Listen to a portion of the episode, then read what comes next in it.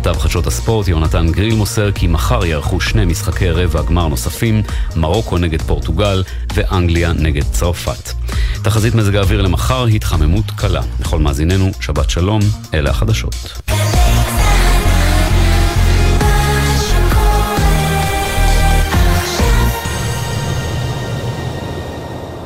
עכשיו בגלי צה"ל, ציפי גונגרוס, עם ספרים רבותיי ספרים. הבית של החיילים, גלי צה"ל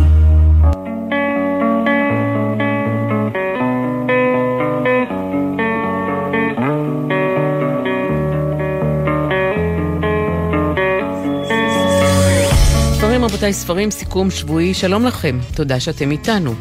סיכום שבועי בשבוע שבו הלכה לעולמה בגיל 94 עליזה גולדמן, ניצולת השואה, שהקימה יחד עם בעלה את חברת התרגום הראשונה בישראל, חבר המתרגמים, והעבודה הראשונה שלהם הייתה להקליט, לתרגם ולתמלל את משפט אייכמן כמעט לכל השפות בעולם.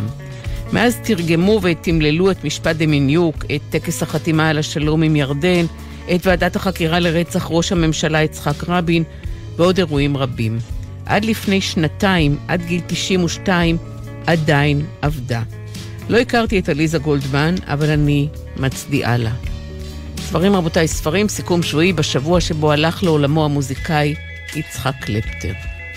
אני ציפי גון גרוס, איתי המפיקות תמנת צורי ועשהאל פלד, על הביצוע הטכני תומר רוזנצוויג, והפיקוח הטכני גרם ג'קסון.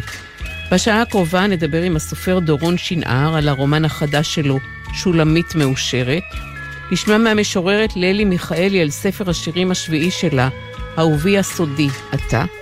עם פרופסור אורית נוטמן שוורץ נשוחח על הספר שערכה עבודה סוציאלית תחת אש, ועם דוקטור עינת שופר אנגלהרד נשוחח על פסיכותרפיה זוגית בתנועה ובמחול.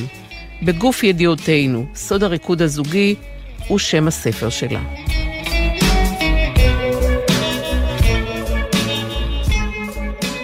כשאנחנו שומעים את המילים טיפול פסיכולוגי, התמונה הראשונה שקופצת לראש היא של מטופל ששוכב על ספה, והמטפל, אולי זה פרויד, יושב על כיסא מאחוריו, מחוץ לתחום הראייה שלו, המבטים שלהם לא נפגשים, וכמובן, כמובן שאין שום מפגש בין גוף המטופל לגוף המטפל. כלומר, המטופל שוכב על ספה בחדר הטיפולים, והאסוציאציה הראשונה של רובנו זאת האסוציאציה. הספר החדש של דוקטור עינת שופר אנגלהרד הולך, נדמה לי, לקוטב הכי מנוגד לספה של פרויד, לתנועה, לגוף, למחול. הספר נקרא בגוף ידיעותינו, סוד הריקוד הזוגי, והוא בודק את המשמעות העמוקה, הפסיכודינמית, של תנועת הגוף. הוא מציע תיאוריה פסיכואנליטית בטיפול זוגי באמצעות תנועה ומחול. עינת שופר אנגלהארט כותבת על דברים לא ידועים שזכורים לנו בגוף, על תשוקה והתענגות, על המיניות, מהינקות ועד המיניות הבוגרת, על הזמנת בני הזוג שמגיעים לטיפול לדמיין ריקוד משותף, על טיפול זוגי קצר מועד דרך תנועה משותפת של הזוג. המשורר יהודה עמיחי כתב, באהבתנו גוף הפך מקום, ובזיכרוננו לא תעז לנשום. דוקטור עינת שופר אנגלהרד היא ראש התוכנית לפסיכותרפיה פסיכואנליטית באומנויות והתואר השני בטיפול בתנועה באוניברסיטת חיפה והיא גם מרצה בסמינר הקיבוצים. שלום עינת. שלום, שלום, נעים מאוד. בואי נתחיל עינת מהצעד הראשון, מאלף. מהו טיפול זוגי בתנועה ובמחול? טיפול זוגי בתנועה ומחול זה מבוסס על התחום של טיפול בתנועה, שבעצם יוצא מתוך, מתוך הנחת הקשר בין הגוף והנפש, שאם בטיפול רגיל אה, מזמינים אותנו אה, לדבר ולדבר ולדבר בכדי שאנחנו נהיה בקשר עם חלקים מתוך העולם הפנימי, שנכיר את עצמנו, את המאוויים שלנו, אה, רצונות, אז בטיפול בתנועה אנחנו בעצם מבינים שישנם חלקים שאפשר לספר קוגניטיבית, שיש לנו עליהם סיפור במילים ויש חלקים שמבוטאים בגוף, שאנחנו יודעים אותם בגוף, באופן שבו אנחנו פועלים, מרגישים במצבים מסוימים, אה, מתכווצים, אה, נבהלים, אה, מתרחקים.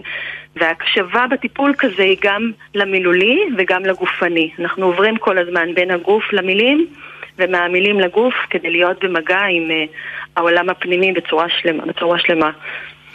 ומה מייחד את המשקפיים שאת מציעה בספר הזה להתבונן בהן על הטיפול הזוגי בתנועה?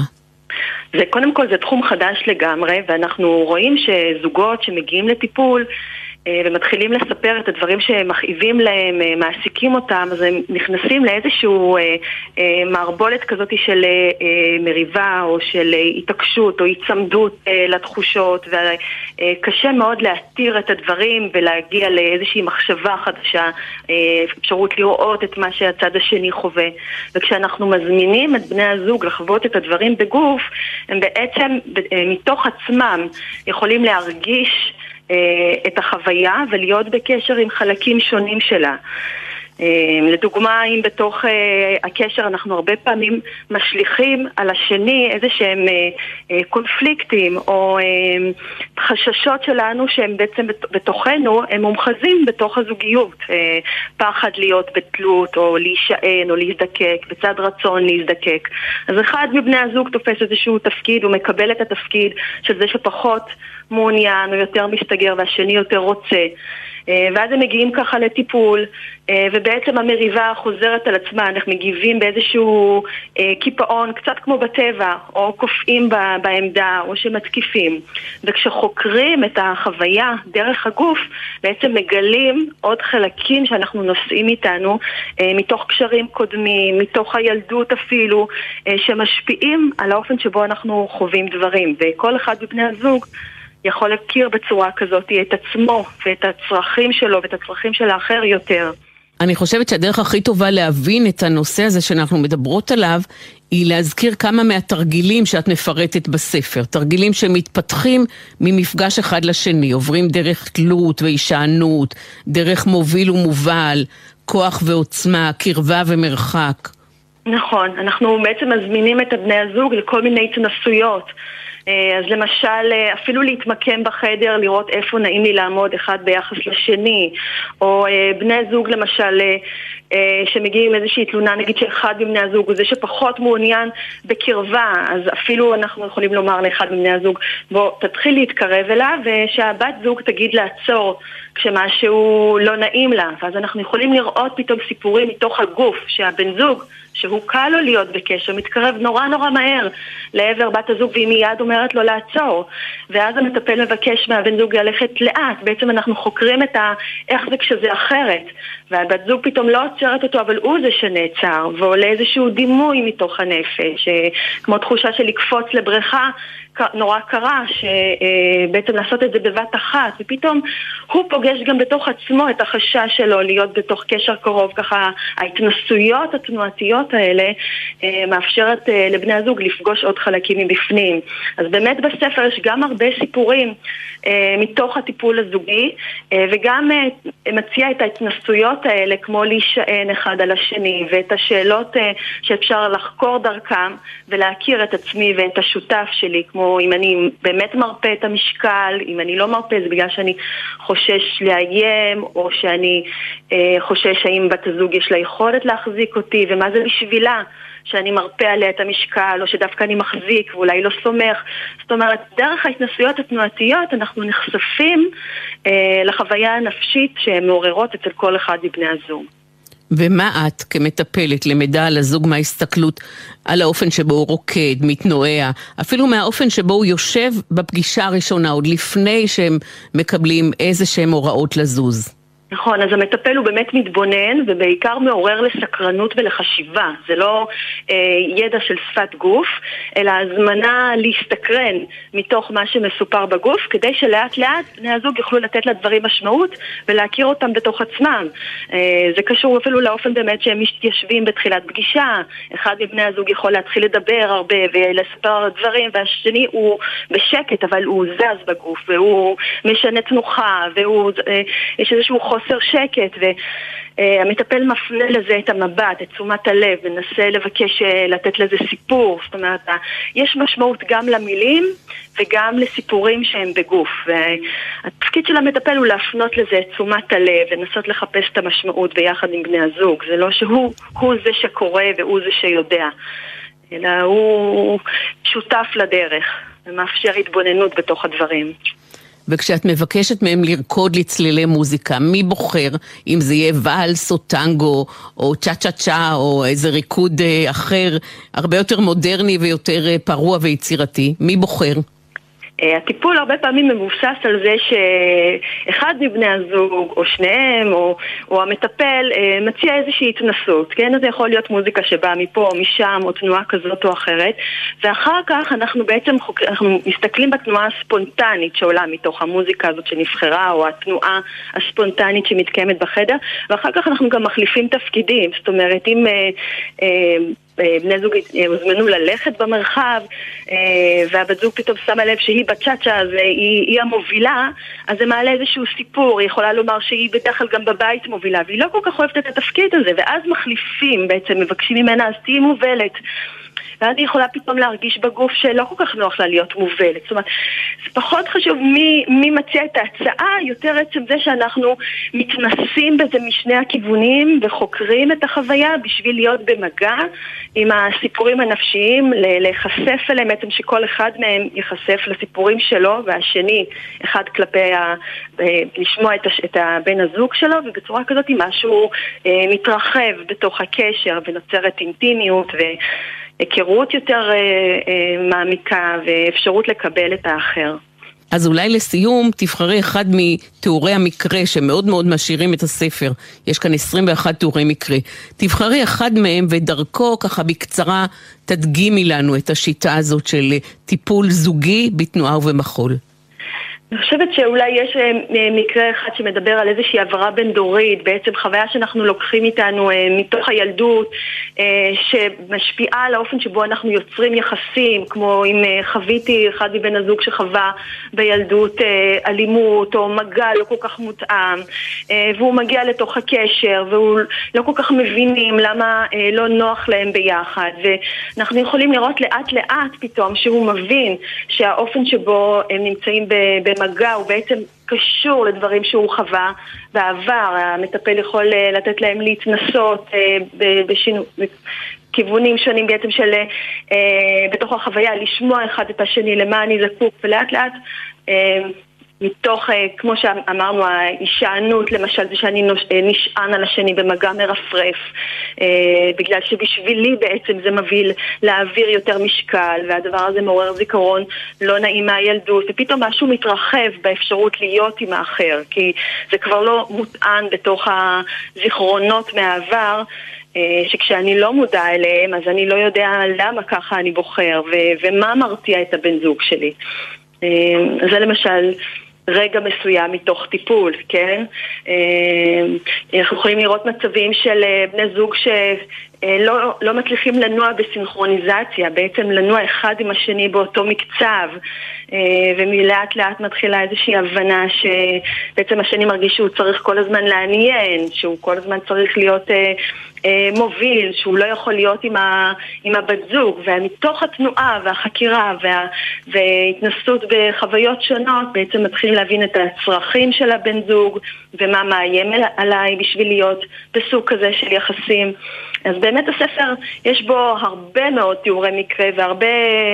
מין אה, הערות קטנות שמתוך אה, הרכבים שונים של זוגות, אה, ואני חושבת שהקורא יכול למצוא את עצמו ולהזדהות עם הדברים, וגם ההתנסויות שהספר מציע בעצם מאפשרות אה, לבני זוג שרוצים לחקור את, ה, את המרחב הזה, אה, להכיר את, ה, את התחום הזה ולהיפגש דרך החלקים האלה של המפגש בין הגוף והנפש.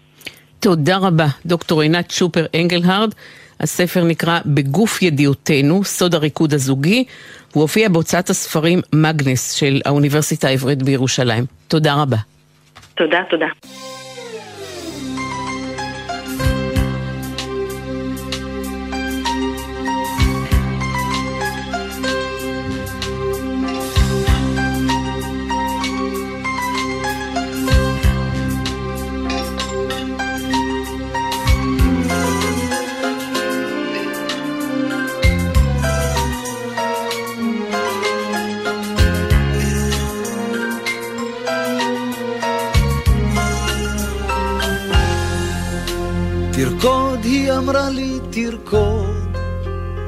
הברושים לא ידעו אם לצחוק או לבכות, תרקוד כל עוד אתה יכול.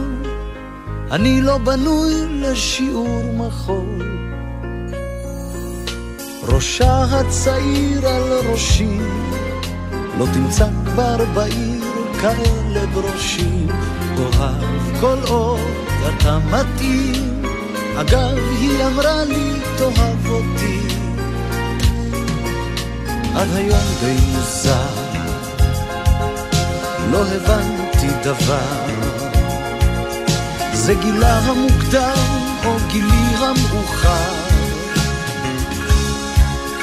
עד היום בסביבו חמש ושלושים צל נופל מצמרות הברושים. היא אומרת עזוב, זו שקיעה שכזאת.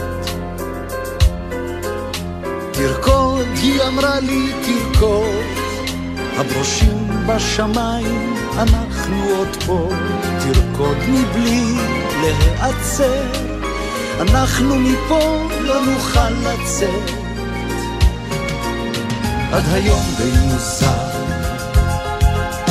לא הבנתי דבר. זה גילה המוקדם או גילי המאוחר. עד היום בסביבו חמש ושלושים צל נופל מצמרות הברושים. היא אומרת, עזוב, זו שקיעה שכזאת.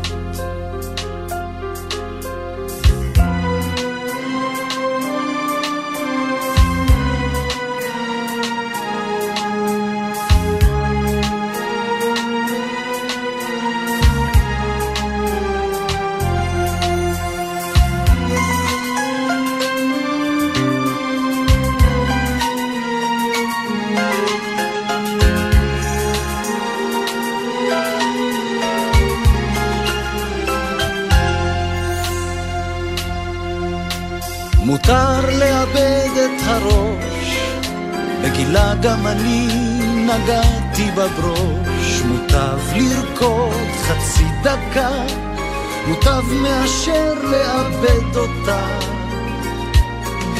עד היום די מוזר, לא הבנתי דבר. זה גילה המוקדם או גילי המאוחר. עד היום בסביבו חמש ושלושים זה נופל מצמרות הברושים.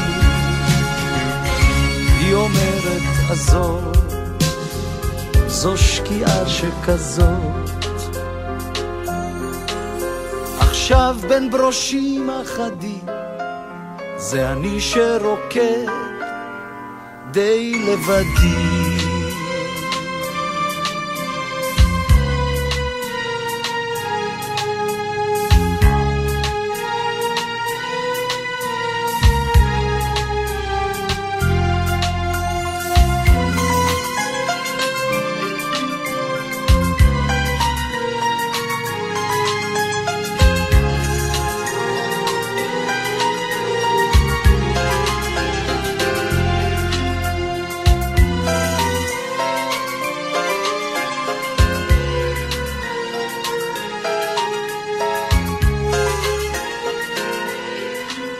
הרומן החדש של דורון שנער, שולמית מאושרת, מתחיל ב-7 באוקטובר 2013 ומסתיים ב-9 בדצמבר 2013. ובין לבין שולמית, שולי והאושר החמקמק שלה. ב-7 באוקטובר 2013 שולי מאושרת. רוני שלה בת שנתיים, מתוקה כגרגר סוכר, עדי מתפתחת ברחמה, אלון בעלה מקסים. למחרת נקבעה לה סריקת מערכות אצל דוקטור שלו, ורבקה חמותה הנהדרת מגיעה אל הבית שלה. אני לבית אריאלה, היא קוראת לעבר חמותה ויוצאת. אלא ששם בבית אריאלה, במרחק שני שולחנות ממנה, היא מבחינה בגבר צעיר שפונה אליה, מיכאל. אז את זוכרת אותי? לצערי השיבה. למה לצערך, שולי? אתה מעז לשאול? מיכאל הנהן. לא שמעתי ממך במשך חצי חיים. וכאן, אני הרי לא מגיעה לכאן. זאת פעם ראשונה, ואתה פתאום, ואתה מזהה אותי, ואתה מתפלא שאני זוכרת את שמך, אתה... תנשמי אוויר שולי, תנשמי אוויר. סתום בחייך, סתום, היא אומרת. יחד עם האוויר שחדר לריאותיה, עם ההפתעה הסתנן רגש נוסף וחריף, הכעס. שולי, אני רואה שאצלך הכל הסתדר, אז אם אני יכול לשאול, מה אצל נורה? וכיוון שהזכיר את שם אימא שלה, הכעס התעצם. כך מתחיל הרומן ב-7 באוקטובר 2013, והוא מסתיים כאמור ב-9 בדצמבר 2013, בלוויה של נורה, ליאונורה אורלובסקי קינן. ב-19 בדצמבר 2013, שולי שוב מאושרת. שלום דורון שנהר. שלום רב. מה קורה ברומן yeah. שלך? מה קורה בבועת האושר של שולי מהרגע שהיא פוגשת בבית אריאלה את מיכאל? בעצם היא פוגשת את העבר המאוד מורכב שלה. היא מאושרת, הספר נפתח בתיאור שכמו אדווה של גלים, הכל נינוח, יש לה בעל טוב, יש לה ילדה קטנה יפה, היא בסדר עם כולם והיא מאושרת. ואז היא הולכת לבית אריאלה, נסעתי לבית אריאלה כי פשוט זה סיפור תל אביבי, אז נחמד לשם, וזה הבית אריאלה לפני השיפוץ באפלולית, היא שם יושבת, ויש איזה דמות, שבהתחלה היא לא מזהה אותה, חושבת שזה בחור מנסה להתחיל איתה, ואז כשהיא מזהה מי זה, משהו בה קורה. המישהו הזה זה מישהו ש... ביותר מדי ספוילרים, זה לא כך חשוב, זה מישהו שהיה אח החורג או האמיתי שלה, אחרי זה זה התברר, והוא שם נמצא במקרה, אולי לא במקרה, אחרי זה אנחנו מגלים את זה. עכשיו, מה שקורה לשולי, שפתאום הבועה שלה נוצר בנקר, בגלל שהיא פוגשת מישהו שהיא לא פגשה הרבה זמן, אנשים שבעצם היא הדחיקה את כל הקורות איתם, אז פתאום זה מתחיל להסתנן אליה פנימה. והשלווה שלה, השגרה שלה מתערערת, והיא פתאום לא מאושרת. זה צפים כל הסיפורים מהעבר, הילדות שלה, האמא שלה, האח שלה, ואיזושהי תעלומה שרודפת אחריה. הכל רודף אחריה בגלל שהיא גם הדחיקה את כל העבר הזה, בכוונה או שלא בכוונה, וחלק מהשלווה שלה זה בגלל ההדחקה הזאת וההתעלמות מכל מה שהיה. ועכשיו זה חוזר אליה, זה מציף אותה בגלים עצומים. ומרכיב שחוזר בספר בכל מיני וריאציות הוא הגירוש. הגירוש מהבית עם מזוודה אחת, ועוד פעם גירוש. ואימא שלה נורה שמגיעה ונעלמת, מופיעה מחדש ושוב נעלמת. ושולי היפהפייה נעזבת שוב ושוב. גם ההוצאה לפועל בעצם מגרשת מהבית. המוטיב החוזר של העבר שלה, שפתאום היא אה, נזכרת, זה, זה גירוש ועזיבה. זאת אומרת, היא נעזבת, מאמצים אותה, שכנות טובות, נשמות טובות, נשמות פחות טובות, שאחרי זה מסתבר שהאימא בסך הכל שילמה להם כסף כדי לטפל בה. הן מאמצות אותה, נותנות לה הרגשה של בית, אבל הכל זמני. זאת אומרת, כל הילדות שלה היא גדלה על זה שזה זמני. האימא שלה באה ונעלמת. השכנה מאמצת אותה, נותנת לה תחושה של בית, ואז היא מעזיבה אותה עם, עם המזוודה הקטנה שלה ויוצאת לעצפונות שלה. ובעצם זה, זאת ילדות שהיא ללא ביטחון, ללא, ללא קביעות והכל מעורער. וזאת ה, הילדות שלה, כך היא גדלה. ובעצם ואתה... גם אחר כך, כשהיא כבר הייתה במשפחה החדשה של אימא שלה, שהתגלה שיש, היא אחרי כמה שנים, אחרי שהיא כבר יושבת שם, הפחדים אף פעם לא עוזבים אותה, ואז מסתבר שבאמת עוד פעם קורה משהו ומוציאים אותה מהבית. ואתה שואל בספר, מה זה אושר? אפשר להגיד שגם האושר הוא סוג של גיבור ברומן שלך. כן, האושר זה מין... אה, אה, זה לא דמות, אבל זה כמעט דמות ארטילאית כזאת. אנחנו אה, מנסים לחפש, הדמויות מנסות לחפש מה זה האושר שלהם. וזה כמובן דבר שקשה נורא להגדיר אותו, ולכל אדם זה, זה, זה, זה דבר אחר. יש אנשים שהאושר להם, שלהם בא מכלום, ויש אנשים שהאושר שלהם מדברים קטנים, או רובנו, הרי בפועל, גם בספר, אין דבר כזה אושר כל הזמן. מי שכל הזמן רץ ומאושר וצורח עד השמיים, אז הוא בעצם באיזה סוג של מניה, אבל לא באמת אה, מאושר בתוך זה. ויש בספר משפט שאולי כמו בקליפת אגוז אוסף לתוכו את התמצית של הסיפור. אני מצטטת, גם כשרוצים לשכוח, כך מתברר, מגיע יום שבו יעבר, וכל הדברים שרצית לשכוח ושכחת, משיגים אותך. ואת בכלל לא ידעת שאת במנוסה ושהם רודפים אחרייך, וככל שתרחיקי לברוח, הם תמיד ישיגו אותך. ולכן הדמות הראשית פה, שולי, שהיא, אנחנו מתחילים מזה שהיא חשה מאושרת באיזושהי שגרה, מסתבר שזיכרונות רדפו אחריה, אבל כיוון שהם אף פעם היא, היא לא ישבה לפענח אותם, ובאה אליה בבת אחת, ואפילו כנגד רצונה, אז הכל מתערער, אבל תוך כדי זה נוצרת גם איזושהי פתיחות. היא כן מדברת עם האח, וכן מתגלה, וכן מתגלה שם איזה סיפור של אבא חורג, שבלי יותר מדי ספוילרים, שהיא חושבת שהיא גרמה למותו, בעצם לא היא גרמה למותו, זה איזה סיפור uh, ברקע. ואז לאט לאט יש גם משהו טוב שיוצא מזה, כי לאט לאט עם הגילוי והדיבור והפענוח, היא שוב פעם יש איזה זיכוך של הנשמה שלה עד הסוף. ואז היא אומרת, אני שוב מאושרת. וזה הספר החמישי שלך שהופיע בהוצאת כנרת זמורה, ואתה כתבת אותו כשאתה נכנס לתוך ראש ולתוך לב של אישה. היה בזה אתגר מיוחד עבורך? זה, הספר השביעי שלי, אבל כן, חמישה ספרי פרוזה בהוצאת כנרת. ובכל הספרים שלי יש אה, דמות, אה, בדרך כלל דמות נשית שהיא גם דמות חזקה שמובילה את הסיפור. למה זה קורה אני לפעמים לא יודע בעצמי, אבל uh, העובדה שכל הסיפור הזה מסופר מ... Uh, זה לא מסופר בגוף ראשון, גוף שלישי, אבל מעיניים של, uh, של אישה צעירה, אני אפילו לא עליתי על זה עד שהעורכת שה, שלי אמרה לי, תקשיב, אתה מספר את הכל מנקודת מבט של אישה. החיים שלה, היחסים שלה עם האימא, העובדה שהיא רוצה להיות אימא יותר טובה ממה שהיא הייתה, היא בהיריון וכדומה. אני לא יכול להגיד שזה היה קשה, כי זה פשוט נכנסתי לזה לתוך התודעה הזאת, תוך כדי הכתיבה. אז כמו כל כתיבה היא קשה, אבל לא, לאו דווקא בגלל הדמות שנכנסתי אליה, זה דבר שקורה, אני לא יכול להגיד, בלי מאמץ, כן, בלי מאמץ, פשוט נכנס לזה. תודה רבה לך, דורון שנער. כאמור, הספר נקרא שולמית מאושרת והופיע בהוצאת כנרת זמורה. תודה רבה. תודה רבה.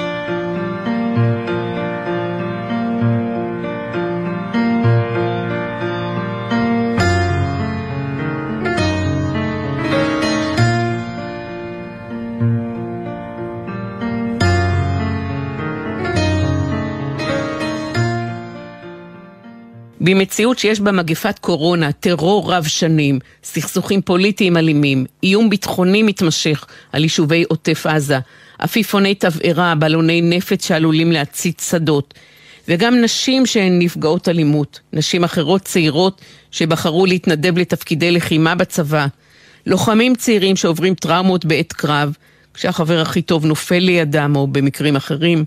אנשים זקנים שחיים לבד באזור שנתון לאיום ביטחוני ולא פעם חווים בדידות. אמהות וילדים צעירים שחשופים לצבע אדום. בכל המצבים האלה ההתערבות של העובדים והעובדות הסוציאליים היא חיונית, היא הכרחית, וגם נחקרה בשורה של מחקרים שחלקם מופיעים עכשיו בספר עבודה סוציאלית תחת אש. ערכה את הספר פרופסור אורית נוטמן שוורץ, עובדת סוציאלית שהקימה בשנת 2003 את בית הספר לעבודה סוציאלית במכללה האקדמית ספיר, ניהלה אותו במשך עשר שנים, וכיום היא נציגת ישראל בארגון הבינלאומי של בתי הספר לעבודה סוציאלית. שלום אורית נוטמן שוורץ. ערב טוב. מהי תופעת המציאות המשותפת שהיא אבן יסוד בספר שערכת? מציאות משותפת היא מציאות שבה גם המסייעים וגם אלה שמקבלים סיוע נמצאים בעת ובעונה אחת תחת אותו איום. זה יכול להיות הורים וילדים, גננות ומורות, אה, וכמובן עובדי טראומה מסוגים שונים, אה, צוותי צח"י, צוותי חירום יישוביים ועירוניים, עובדים סוציאליים, פסיכולוגים, כל מקצועות הסיוע, ופעמים גם מקצועות הבריאות. אה, כולם נמצאים חשופים בעת ובעונה אחת לאיום, מגיבים כמו שאדם מן היישוב מגיב לאיום, פעמים חרדים, בדרך כלל דואגים ליקיריהם וכדומה, ובאותה עת נדרשים לתת סיוע לאנשים שנמצאים במצוקה או נפגעו מאותו איום. מה קורה ליחסים בין המטפל למטופל בין העובד או העובדת הסוציאליים לבין האיש אישה שזקוקים לעזרה שלהם בתוך המציאות המשותפת? אז ברבים מן המקרים העובדים הסוציאליים והמטפלים האחרים מדווחים על מספר דברים שמרגישים שהטיפול לא כבסיטואציה רגילה. למשל, יש להם קושי אה, להתייחס לכל מה שהמטופל או אדם שנזקק לעזרה אה, מבקש. הם פעמים רבות נמצאים במציאות כפולה, הם גם עם אוזן אחת מחוץ לחדר, דואגים לשמוע מה קורה, האם יש נפילה של טיל, האם יש אה, מציאות שדורשת התייחסות, ובמקביל באוזן השנייה, באופן מטאפורי כמובן, מקשיבים לצרכים שעולים במרחב הטיפולי.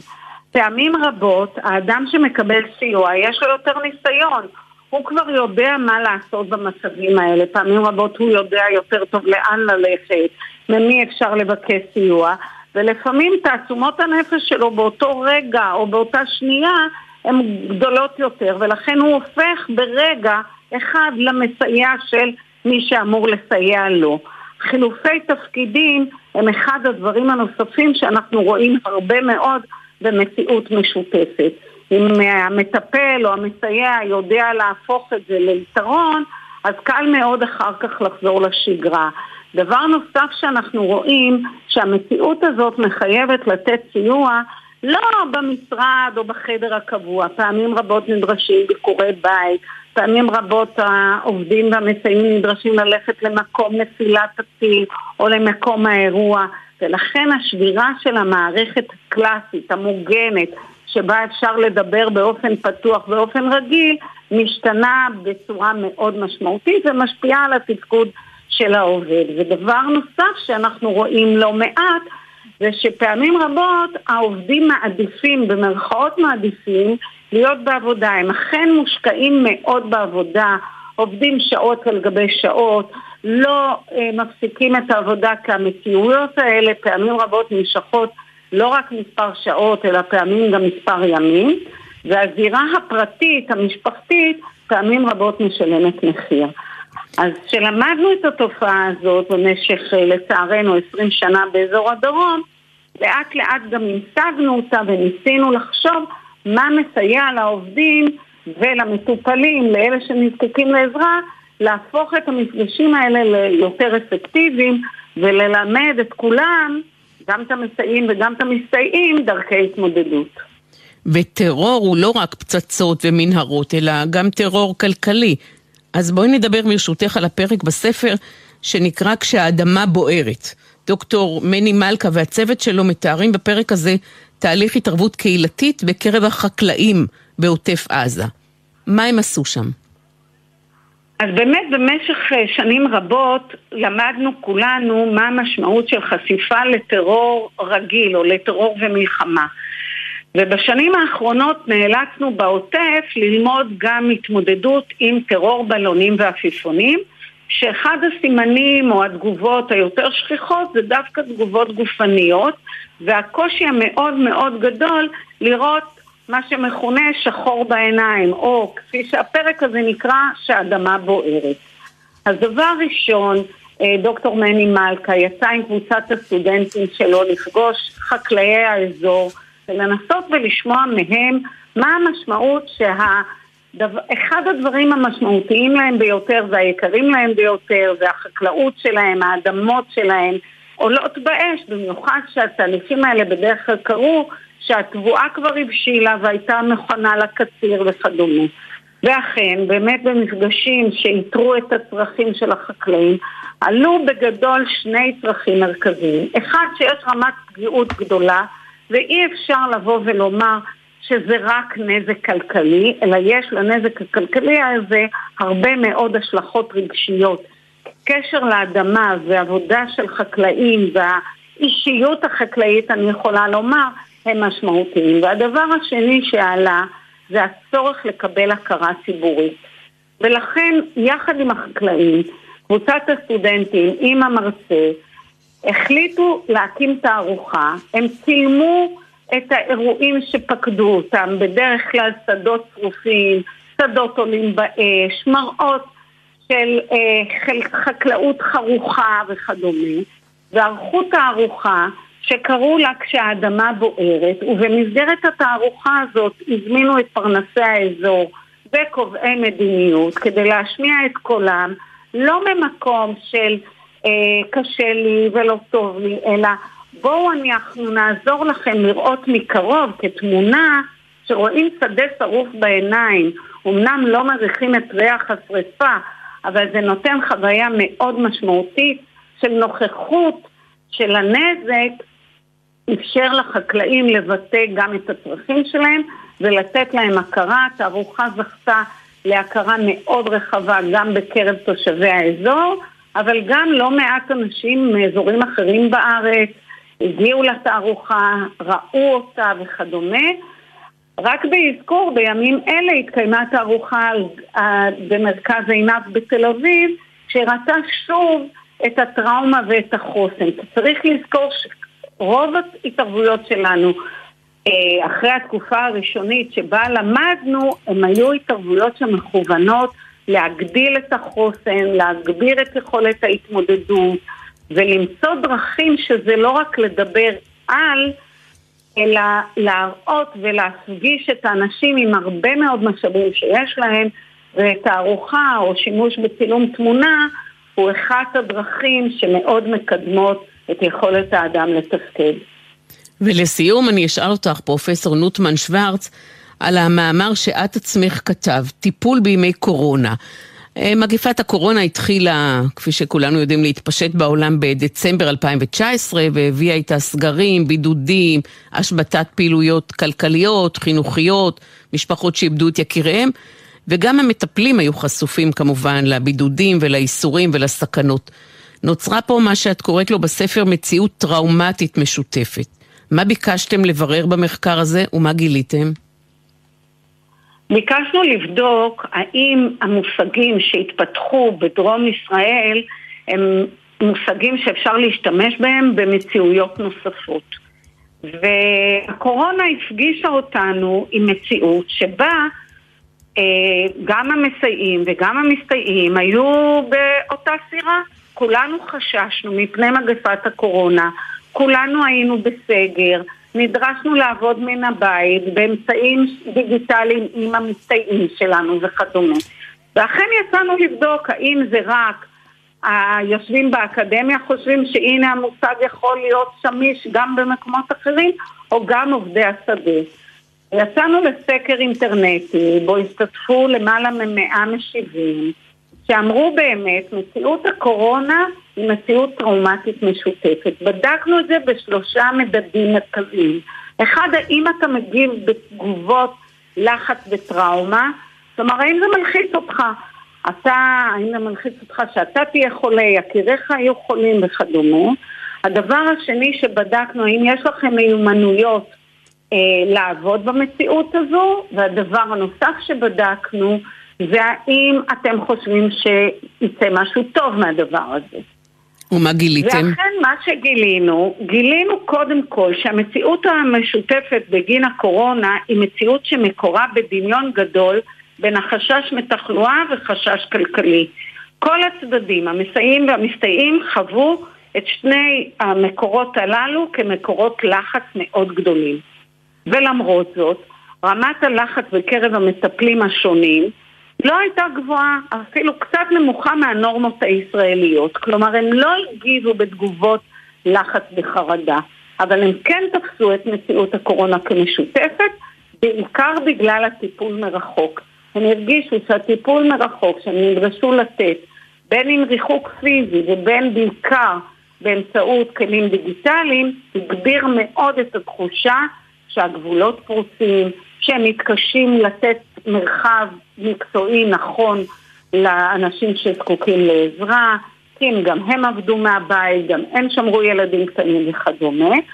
ודבר נוסף שלמדנו, שדווקא העובדים היותר מבוגרים, המנוסים, אלה שהם בעלי משפחות עם ילדים מבוגרים יותר, מתפקדים טוב יותר.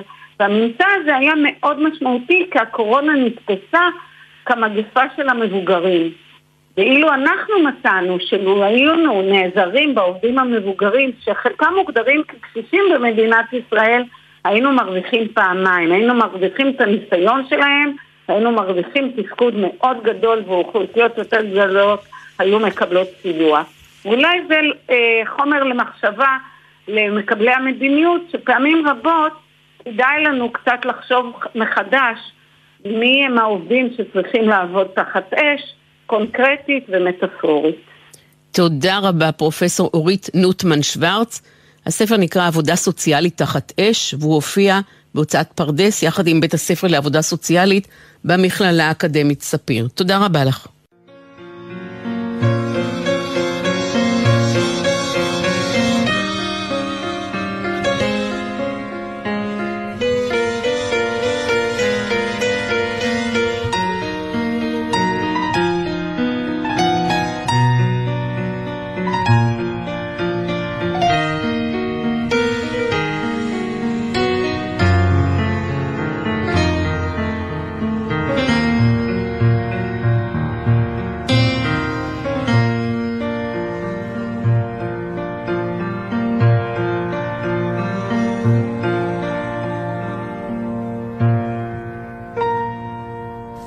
המשוררת ללי מיכאלי מפרסמת עכשיו ספר שירים חדש, ושמו אהובי הסודי, אתה.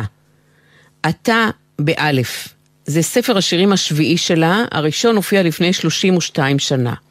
הספרים הקודמים שלה תורגמו והופיעו בארצות הברית, בצרפת, באיטליה, בהודו, ברוסיה, באוקראינה, בגיאורגיה, ברומניה, בסין, באיראן, וללי מיכאלי גם זכתה בפרסים בינלאומיים נחשבים. הנה הטקסט שפותח את הספר עוד לפני השיר הראשון. לקוראי, שמבקשים להכיר אותי אישית פנים אל פנים, אל תתעניינו בי מעבר לשירים, כי כל שהיה בחיי היו השירים ותו לא. כי כל מה שהיה מעבר לשירים היה למען השירים. כך שלהכיר אותי מעבר לשירים זה בזבוז זמן מוחלט. לא חבל? והשיר האחרון בספר הזה נקרא "איפה השלום". פתאום זה התחיל, פתאום זה נגמר, והאדמה התרחשה. פה גדול בלע את הים. הרוח כבשה את הסוד. אני שבה הביתה מהחלום.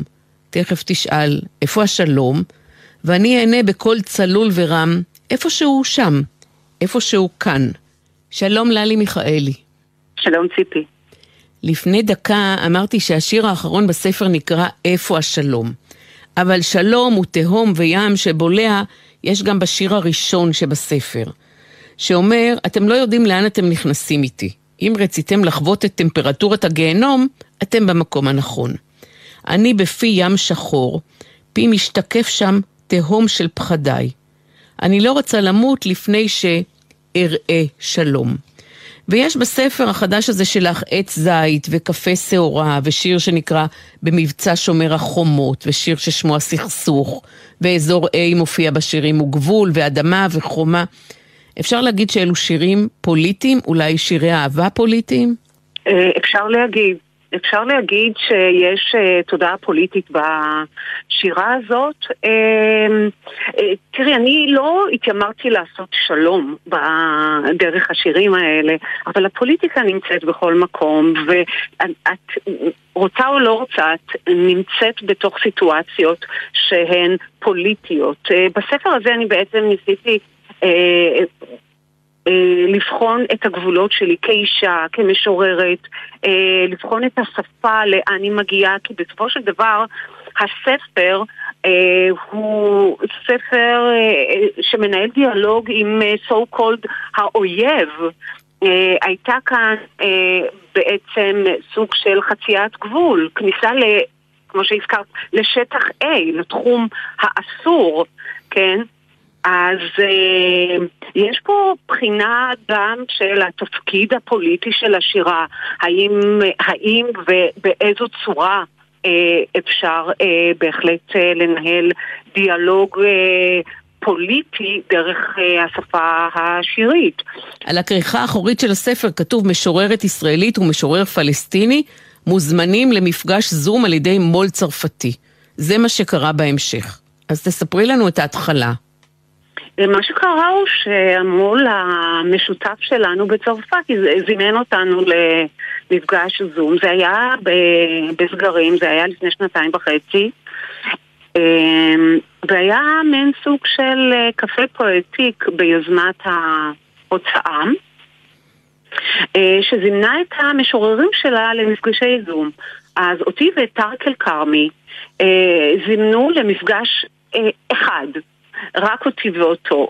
ולפני המפגש התחלנו כבר להתכתב, וההתכתבות הייתה לא פשוטה, כי היו, היו המון מעצורים מצידו, אה, כלפיי כישראלית, הוא לא ממש אה, רצה לנהל איתי אה, דיאלוג. הוא אמר, איתכם הישראלים אי אפשר לדבר. ואז אמרתי לו, רגע, רגע, אני לא הישראלים.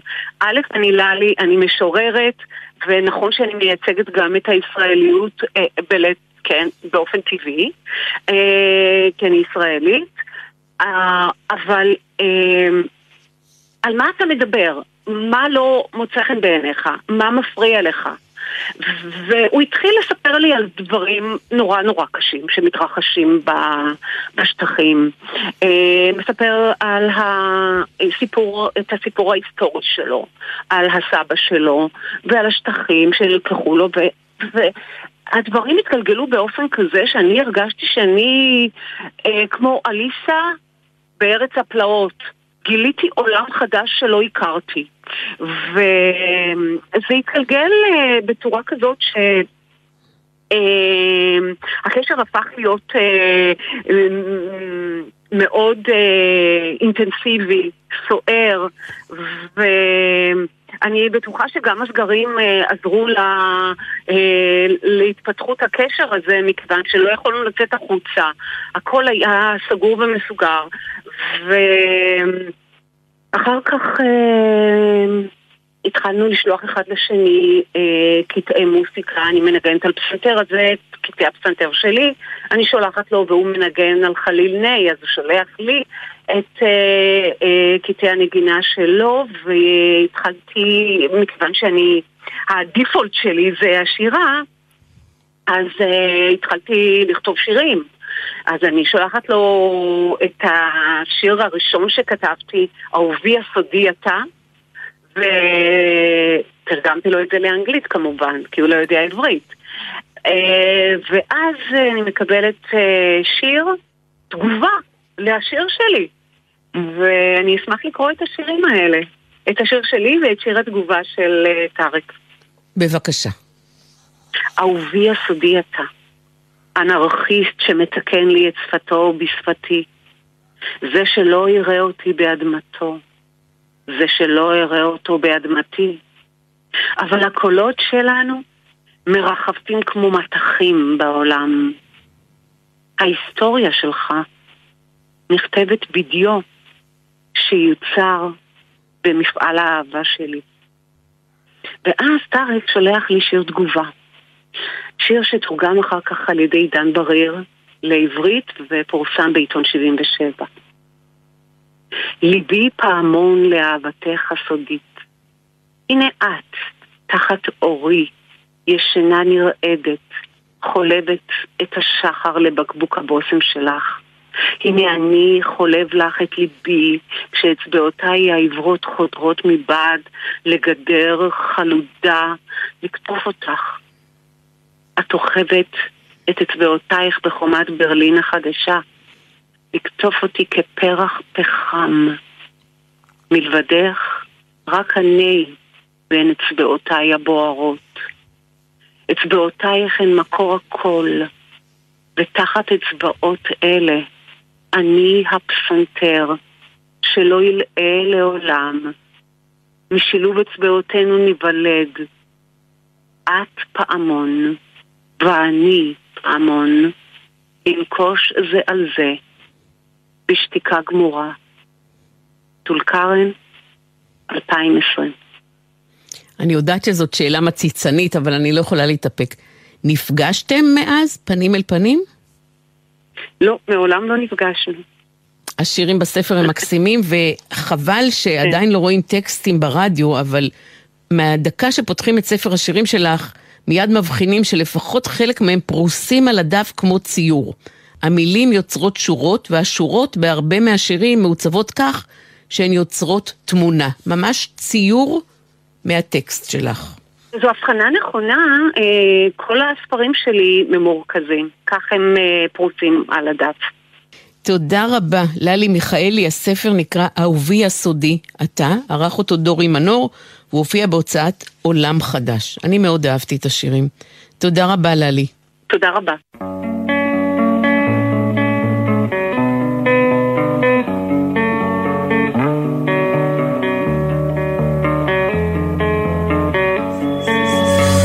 ספרים רבותיי, ספרים, עד כאן התוכנית להיום. תודה לדוקטור עינת שופר אנגלהרד, למשוררת ללי מיכאלי, לסופר דורון שנהר ולפרופסור אורית נוטמן שוורץ. כתובת המייל לתגובות שלכם ספרים גון גרוס, גון גרוס עם שני אס, כרוכי ג'ימל נקודה קום. אם תרצו להאזין שוב לתוכנית, תוכלו להיכנס ליישומון או לאתר גלי צה"ל. דף הפייסבוק שלנו, ספרים, רבותיי, ספרים בגלי צה"ל, מחכה ללייק שלכם. הפיקו את התוכנית עשאל פלד ותמנה צורי, על הביצוע הטכני תומר רוזנצוויג, בפיקוח הטכני היה גרם ג'קסון.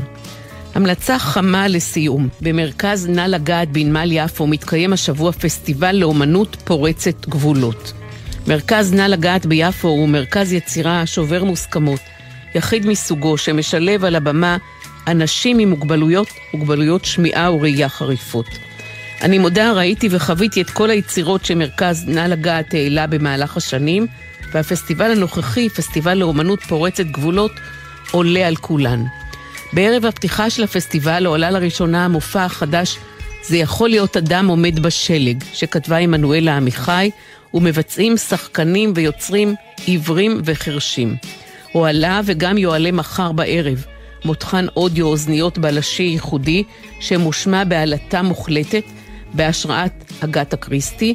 נערכו המופעים הבינלאומיים פאוור ונוקאוט בכיכובם של שחקנים חרשים משוודיה.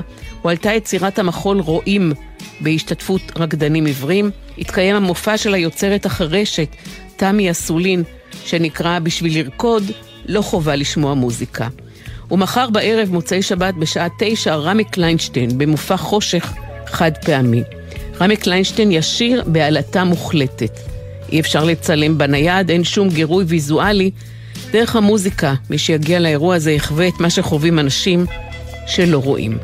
פסטיבל אומנות פורצת גבולות, מחר בערב יהיה גם מותחן האודיו בהשראת אגתה קריסטי וגם רמי קליינשטיין. ספרים רבותיי ספרים, אני ציפי גון גרוס, שתהיה שבת שלום, ואחרי השבוע מצוין.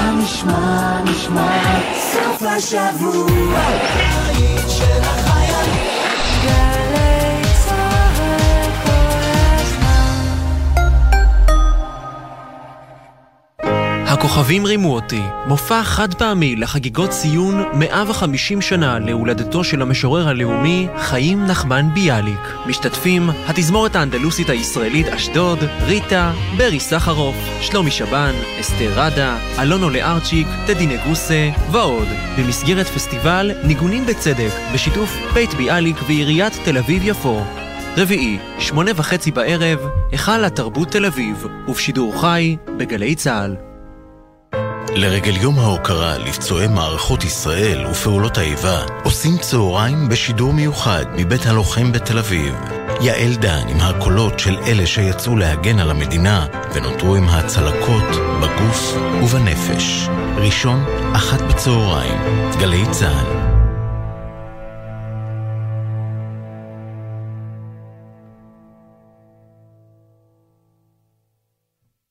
הוא חלק מהתרבות שלנו. אחד המעדנים במבחים הסינים זה מלפפוני ים, ובינינו זה יכול להיות יותר הדבר המגעיל ביותר שאפשר להעלות על הדעת באכילה. מהכלכלה שלנו. לא נראה לך טיפה מנותק לקחת uh, סכומים של 90 עד 150 שקלים למנה של פסטה? ומהפסיכולוגיה שלנו. כיוון שיש איזה קשר ישיר ליצר. אז מה הפלא שיש כל כך הרבה מה לומר על האוכל שלנו? גלי צה"ל, הוצאת משרד הביטחון והוצאת מודן גאים להשיק את הספר החדש בסדרת האוניברסיטה המשודרת, מזון למחשבה, היסטוריה, חברה ותרבות על הצלחת. ספר חדש בסדרת האוניברסיטה המשודרת, עכשיו בחנויות הספרים. מיד אחרי החדשות, שש בשישי.